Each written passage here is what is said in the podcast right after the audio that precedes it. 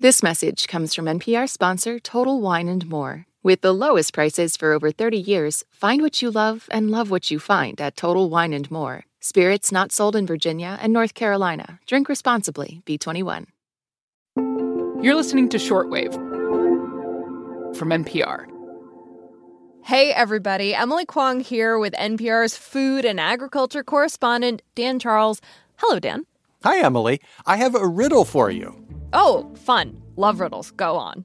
Tell me how these two facts can both be true, okay? Okay. Fact number one California is in the middle of a terrible drought. The rivers are running low. Most of its farmers are getting very little water this year from the state's reservoirs and canals. This year there is no allotment because there is no water.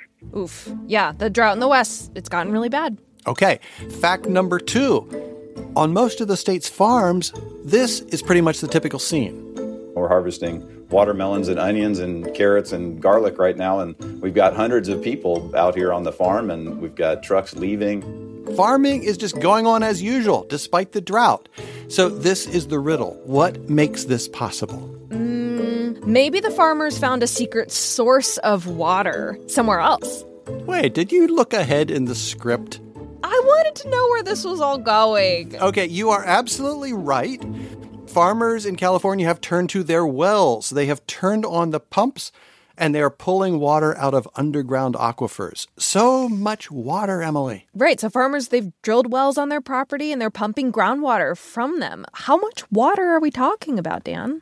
Billions of tons, enough to cover 10,000 square miles with water a foot deep. Whoa. Another fun fact, Emily California grows something like 40% of the country's fruits and vegetables and nuts. So, when you are in the produce section at the grocery store, you are looking at a lot of California aquifer water. Dang. And Dan, can the farmers just do that? Just pull up water from the ground? Up till now, they have been able to, uh, but there are consequences. The water table is dropping, shallower wells are going dry. People with the money to do it are having to dig deeper wells. In some places, the earth itself is sinking because of water getting pumped out from underneath it. Yikes. It's like everybody's competing then to grab as much of that underground water as they can. Exactly. And it's been a competition with no rules until now. Because for the first time, California is getting ready to put dramatic limits on the amount of water that people can pump from their wells. Today on the show, it's the beginning of the end for California's great groundwater grab. And some scary changes are coming, probably, for farms that grow a lot of food. As you can imagine, people have some pretty strong feelings about it. This is Shortwave, the daily science podcast from NPR.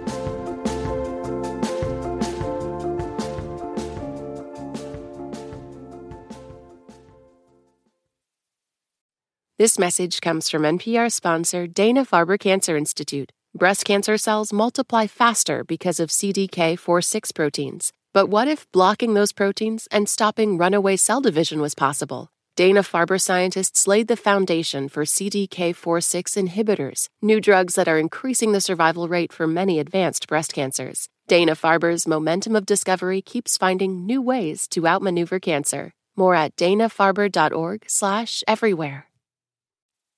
Okay, Dan, this groundwater pumping, I want to know how we got into this situation in California in the first place. I talked to somebody who's watched it unfold over many years. Her name's Okay. Kathy Briano. She's a farmer in the big, flat interior part of California that we call the Central Valley. It's hundreds of miles long. She's in Tulare County, south of Fresno. Okay, my family, we've been in the farming industry. We've been up here in the valley since 1956. That's right around the time when farming was expanding in this area. Previously, there were parts of the Central Valley that farmers hadn't really touched because it- it doesn't rain enough in summer to grow anything there. Farming was limited here. You didn't have what we have here today. There was no water. They farmed as much as they could. Like I say, west of where my ranch is, from there to the highway, which is 10 miles, was tumbleweed. Wow. So, in this part of California, you really need a supply of water for irrigation to grow anything. That's right. And in the 1940s, the 50s, 60s, the federal government and the state paid for huge dams and aqueducts. They brought in water from rivers hundreds of miles away. They brought the water in, and my goodness, corn and alfalfa and all that. Those crops went to feed cows at big, huge dairy farms.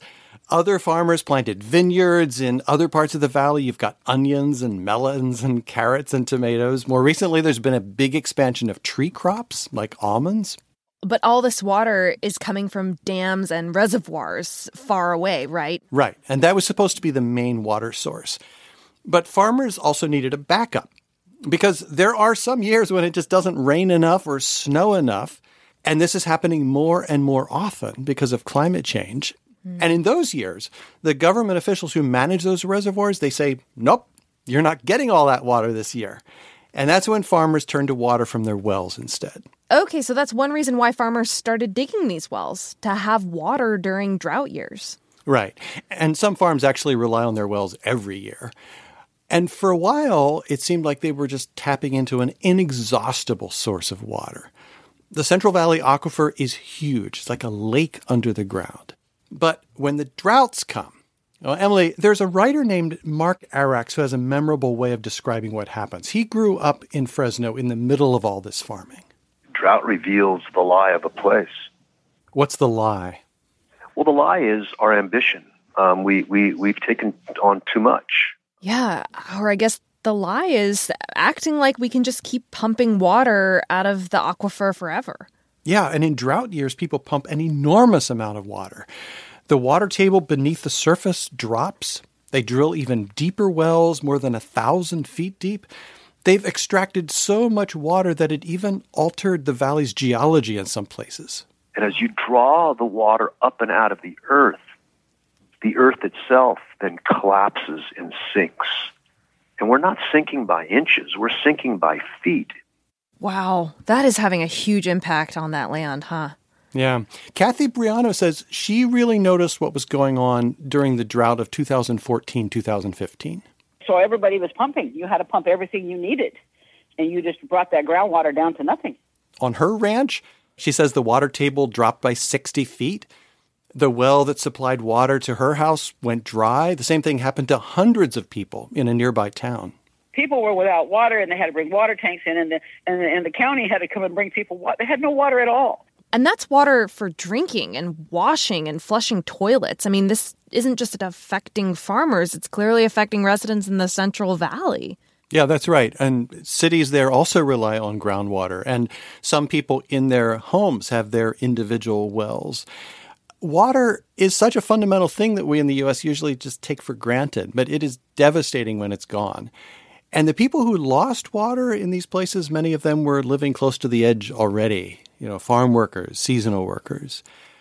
So a lot of people organized to try to stop this overuse of groundwater, including Susana de Anda. She's executive director of Community Water Center. It's an organization that tries to help the valley's vulnerable communities get access to enough safe water. When 90% of our valley residents rely on groundwater, we have to make sure that we're sharing that for all beneficial uses. And so that means that we should not overpump. So, in 2014, in the middle of that drought, she and a bunch of other people who were worried about the state of the aquifer got California to pass the Sustainable Groundwater Management Act. Okay, tell me about this act. This is a big piece of legislation, right? It's a big piece of legislation and a very big deal. It requires a real change and it's getting phased in very slowly over the next two decades. This law says by 2040, overpumping has to end. You only get to pump as much water from the aquifer as the amount of water that filters back down into it from above, like from rainfall or rivers. State officials are coming up with exact numbers now for how much you're allowed to pump. And to monitor exactly how much groundwater each farmer is using, they're putting meters on wells, and some places are monitoring how much water they're using with satellites. You can actually do that. Wow, so they are serious about monitoring this. So so how much of a cutback will that all mean? The big impact will be in the San Joaquin Valley, which is a big part of the Central Valley. Thousands of square miles between Sacramento in the north and Bakersfield. In a lot of that area, it'll probably mean cutting groundwater pumping by 70 or 80% compared with what they're doing this year. Yep, this seems like a really big deal, Dan. Is this the end of California as the country's powerhouse of fruits, nuts, and veggies? Short answer probably not. There will be a lot of land where there won't be crops grown anymore. The estimates vary as to how much. anywhere from 10% to 20% of the fields in that critical area, you know, the San Joaquin Valley. But, you know, that still leaves 80 or 90% of what California is growing now. And farmers probably will adapt. They'll concentrate on using their limited water to grow the most valuable crops. They'll also be able to buy and sell their groundwater allotment, so they'll be able to shift the water to the places where it's worth the most. Yeah, I assume many farmers are fighting this, though. You know, I heard a mix of feelings. So, for instance, I talked to one big time farmer named Steve Jackson who said, most of us farmers understand people have to do a better job of managing this incredibly valuable aquifer. It is a lifeline, but I think it's a lifeline that we, we've all taken for granted. And it's not infinite. And I think that's what's coming home to all of us. And then there were others, including Kathy Briano, who just don't accept this idea that they have to take fertile Central Valley land out of production. Kathy doesn't so much object to the limits on groundwater pumping. She agrees that makes sense, you know, to protect the aquifer. But to make up for that, she wants the state to deliver more surface water from dams and mm. reservoirs, drought or no drought. My solution is you need to bring us more water. But where would California get that water if drought keeps putting strain on the rivers? This is where you run into these two completely opposite views of who is taking water from whom, right? Okay. So some farmers like Kathy start with the fact that the aqueducts and the canals were built to bring water from the rivers to Central Valley farms to grow food. Mm-hmm. And now that they aren't getting that water because environmental regulators say the rivers can't spare it, they say the environmentalists are taking our water. We can't keep taking from the valley because we're we're taking away the production and where can you grow everything we grow? Right here. And then there are other people, including environmentalists, who say it's farmers who are taking the water, who've extracted so much water from the natural environment already that when droughts hit, they say the farmers definitely cannot take any more. Yeah. This is messy, Dan. I mean, what's tough here is people always assuming the water would be there. But it's only through human intervention that farming started in the Central Valley in the first place, right? Yeah, that's right. So, right now, the situation is local groundwater managers are laying out what they call the glide path toward groundwater sustainability. Year by year, under the law, the limits will get tighter. Mark Arax, the writer, says something interesting. He said, California's on the leading edge of dealing with climate change here, but fights over scarce natural resources could become more common in other places too. How we deal with this becomes an example for the rest of America when it comes to their doorstep. The California dream, he says, was born in the gold rush, you know, claiming nature, reshaping the land. And he says now we have to reinvent the dream. Yeah, and it's all happening in California. Well, thank you for bringing us this story from that place and look forward to hearing more about it as it all unfolds. Thanks for having me on the show. This episode was produced by Brit Hanson, edited by Gisele Grayson, and fact checked by Burley McCoy. The audio engineer for this episode was Stacy Abbott. I'm Emily Kwong. Thanks for listening to Shortwave, the daily science podcast from NPR.